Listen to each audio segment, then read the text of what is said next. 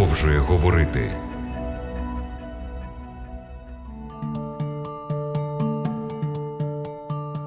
В Біблії дуже чітко зазначено про те, що один із семи днів отримав потрійне благословення. Який це день і чому на нього припало аж три благословення? З'ясуємо сьогодні у програмі Біблія продовжує говорити. Я її ведучий Володимир Гриневич. Вітаю вас. Роздумуючи над красою і неосяжною величчю Всесвіту, псалмист Давид писав: Словом Господнім учинене небо, а подихом уст його все його військо. Бо сказав він і сталося, наказав і з'явилось. Ці слова кидають сильний виклик необґрунтовані ідеї великого вибуху та теорії еволюції.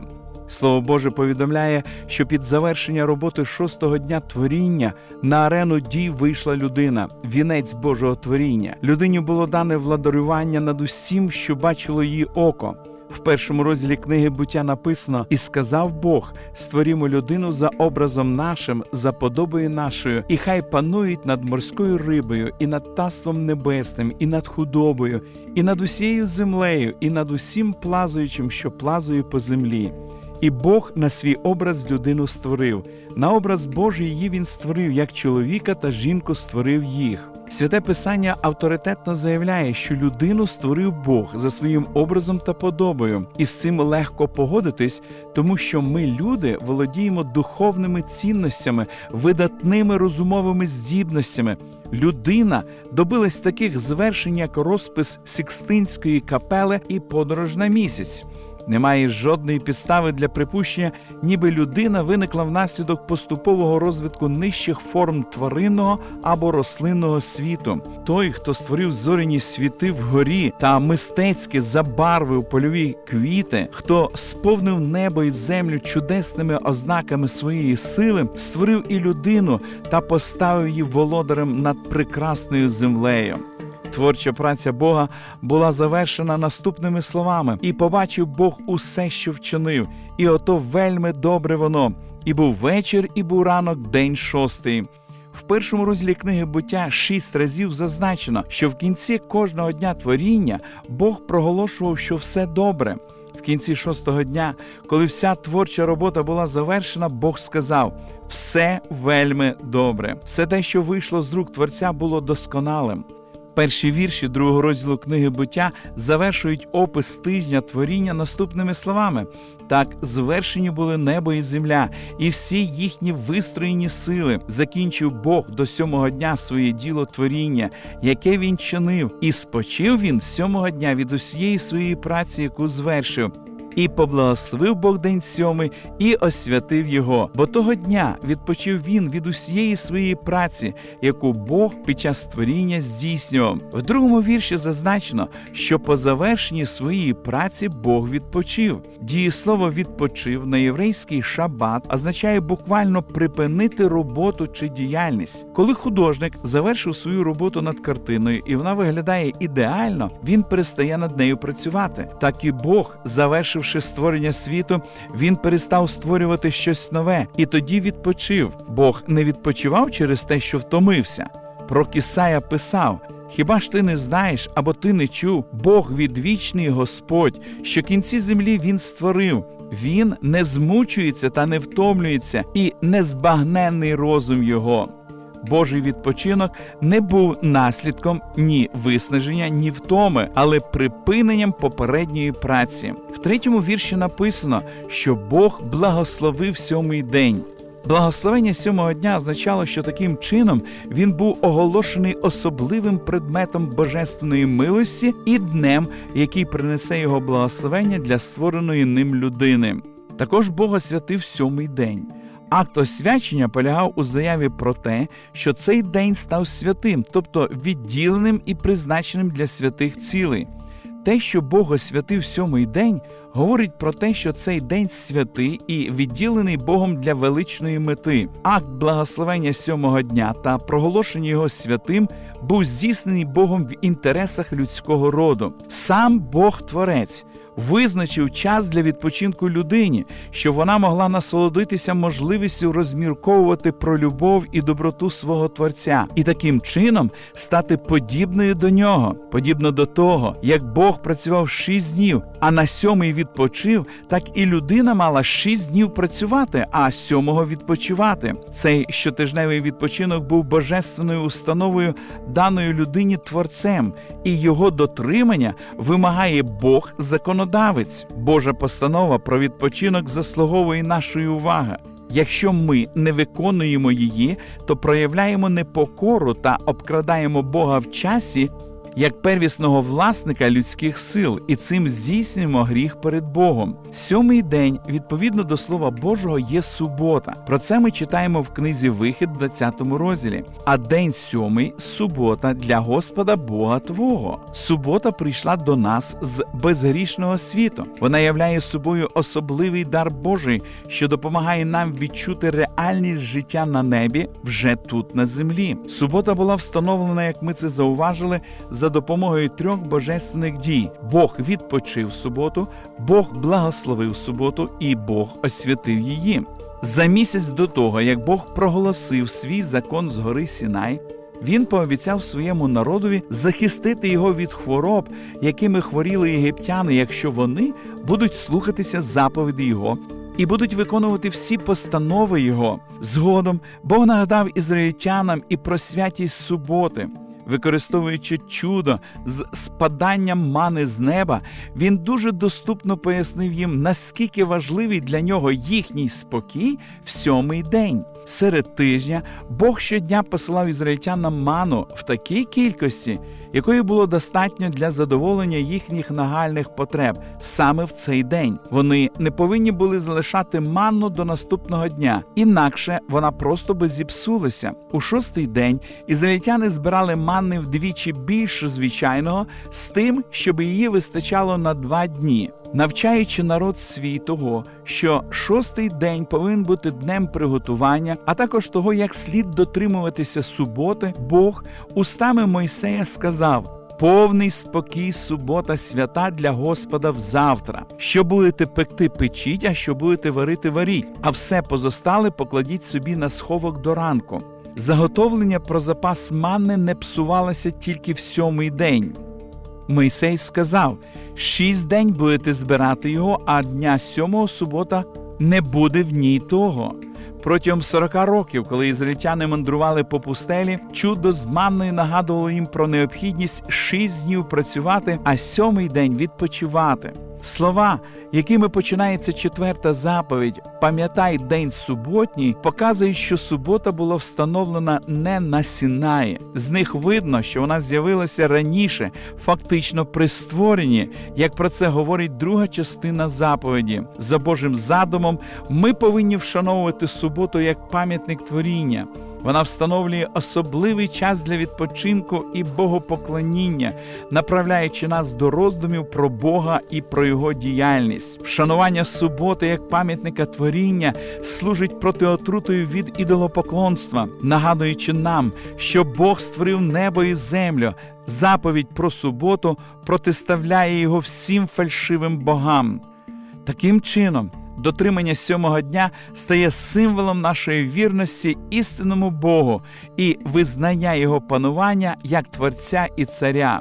Бог створив суботу як нагадування або знак Його сили і влади ще в світі, не заплямованому гріхом і повстанням. Це встановлення нагадує нам про наш обов'язок перед Богом. Четверта заповідь ділить тиждень на дві частини. Бог дав людині шість днів, щоби працювати і виконувати всю працю свою, а в сьомий день не робити жодної праці. Шість днів працюй. Шість днів відповідно до заповіді це робочі дні, а сьомий день це день відпочинку. Те, що сьомий день є єдиним у своєму роді Божим днем відпочинку, ясно видно з початкових слів заповіді: пам'ятай день суботній, щоби святити його. Необхідно зауважити, що в Ізраїлі поряд з щотижневими суботами існувало сім річних церемоніальних субот, особливо відзначених в ізраїльському релігійному календарі. Про це написано в 23 розділі книги Левит. Річні суботи не мали прямого відношення до сьомого дня або тижневого циклу. Отже, днями спокою, окрім господніх субот, були перший і останній день свята опрісників, день п'ятидесятниці, свята Сурим, день очищення, а також перший і останній день свята кучок. Господь сказав: Оце свята Господні, що скликуватимете на них святі збори, щоби приносити огняну жертву для Господа, цілопалення, хлібну жертву і заколену жертву, і жертви литі, належне дневі в його дні, окрім Господніх субіт. Оскільки ці суботи вираховувалися від початку релігійного року, відповідно до місячного календаря, вони могли припасти на будь-який день тижня. Коли вони збігалися з щотижневими суботами, їх називали великими днями. Якщо щотижнева субота була встановлена в кінці творчого тижня для всього людства, то річні суботи відносилися до єврейської обрядової системи, заснованої на горі Синай. Вони вказували на майбутнього месію і їх дотримання втратило свій сенс з його смертю на хресті. Щотижнева субота пов'язана не тільки з творінням, але і зі спасінням. Своїм перстом Бог писав суботу в декалог як переконливе нагадування про те, що кожного тижня людині слід поклонятися Богу як Творцю. Окрім того, він казав ще одну мету дотримання суботи це нагадування про спасіння Богом свого народу. Про це написано в книзі повторення закону. А день сьомий субота для Господа Бога Твого. Не роби жодної праці ти і син твій та дочка твоя, і раб твій та невільниця твоя, і віл твій, і осел твій,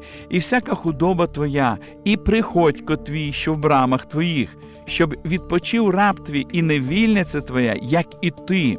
І будеш пам'ятати, що ти був рабом в єгипетському краї, і вивів тебе Господь Бог твій звідти сильною рукою та витягненим раменом. Тому наказав тобі Господь Бог твій святкувати суботній день. Отже, субота відрізняє тих людей, які прийняли Ісуса не тільки як Творця, а як і Спасителя. Визнаючи у Христі Творця і Спасителя, легко зрозуміти, чому Він, син людський, називав себе також Господом суботи. Володіючи такою владою, Христос міг би скасувати суботу, якби захотів, але Він не зробив цього. Навпаки, сказавши, що субота встановлена для людини. Христос показав цим, що вона є надбанням всіх людей. Протягом усього свого земного служіння Ісус Христос являв нам приклад того, як слід правильно дотримуватися сьомого дня. Він за своєю звичкою поклонявся Богу в суботу. Його участь у суботніх богослужіннях доводить, що він вважав суботу днем особливого поклоніння Богові. Для Ісуса святість суботнього дня була настільки важлива, що, згадуючи про переслідування, що чекають учнів після Його Вознесіння, Він радив їм молитися, щоб втеча їхня не сталася взимку або в суботу. Сенс цих слів досить зрозумілий. Вони означають, що навіть тоді християни були зобов'язані дотримуватися суботи. Немає жодного місця в Біблії, яке вказує, що ми зобов'язані дотримуватися будь-якого іншого дня тижня, окрім суботи. Жоден інший день Слово Боже не називає благословенним або святим. У новому завіті також немає вказівки, що Ісус змінив суботу на інший день тижня. Дорогі друзі, можливо, ви ніколи не знали біблійної істини про суботу, а сьогодні ви зробили для себе відкриття. Прийміть рішення жити відповідно до Божої правди. Ми продовжимо дослідження святого Писання в наших подальших передачах.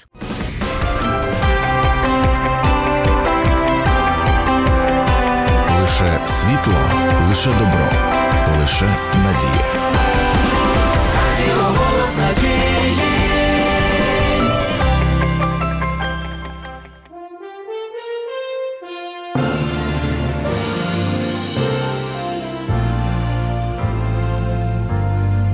Памятник творению Бог поставил один день недели навсегда. Освятил он покой субботний, Что подыхать могли мы от труда, Восхищаясь всем творением, Делом рук великого Творца. Прославляя Его премудрость, направляя взор свой в небеса. Суббота — это чудный день надежды, что, как прежде, мы все так же дороги Творцу и знак Его завета. Радость света нас сближает с Ним лицом к лицу. Суббота — это песни о небесной гармонии вселенной и нетленный гимн хвалы и славы Богу, Сыну и Отцу.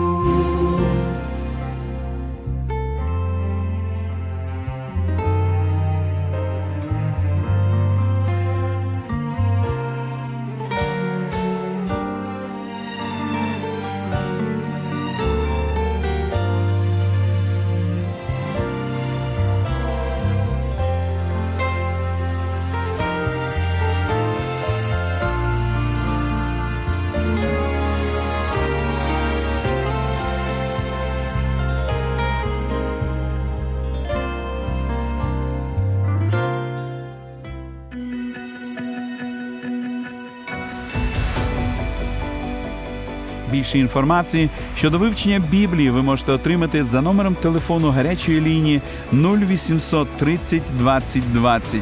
А я прощаюсь з вами до наступної зустрічі.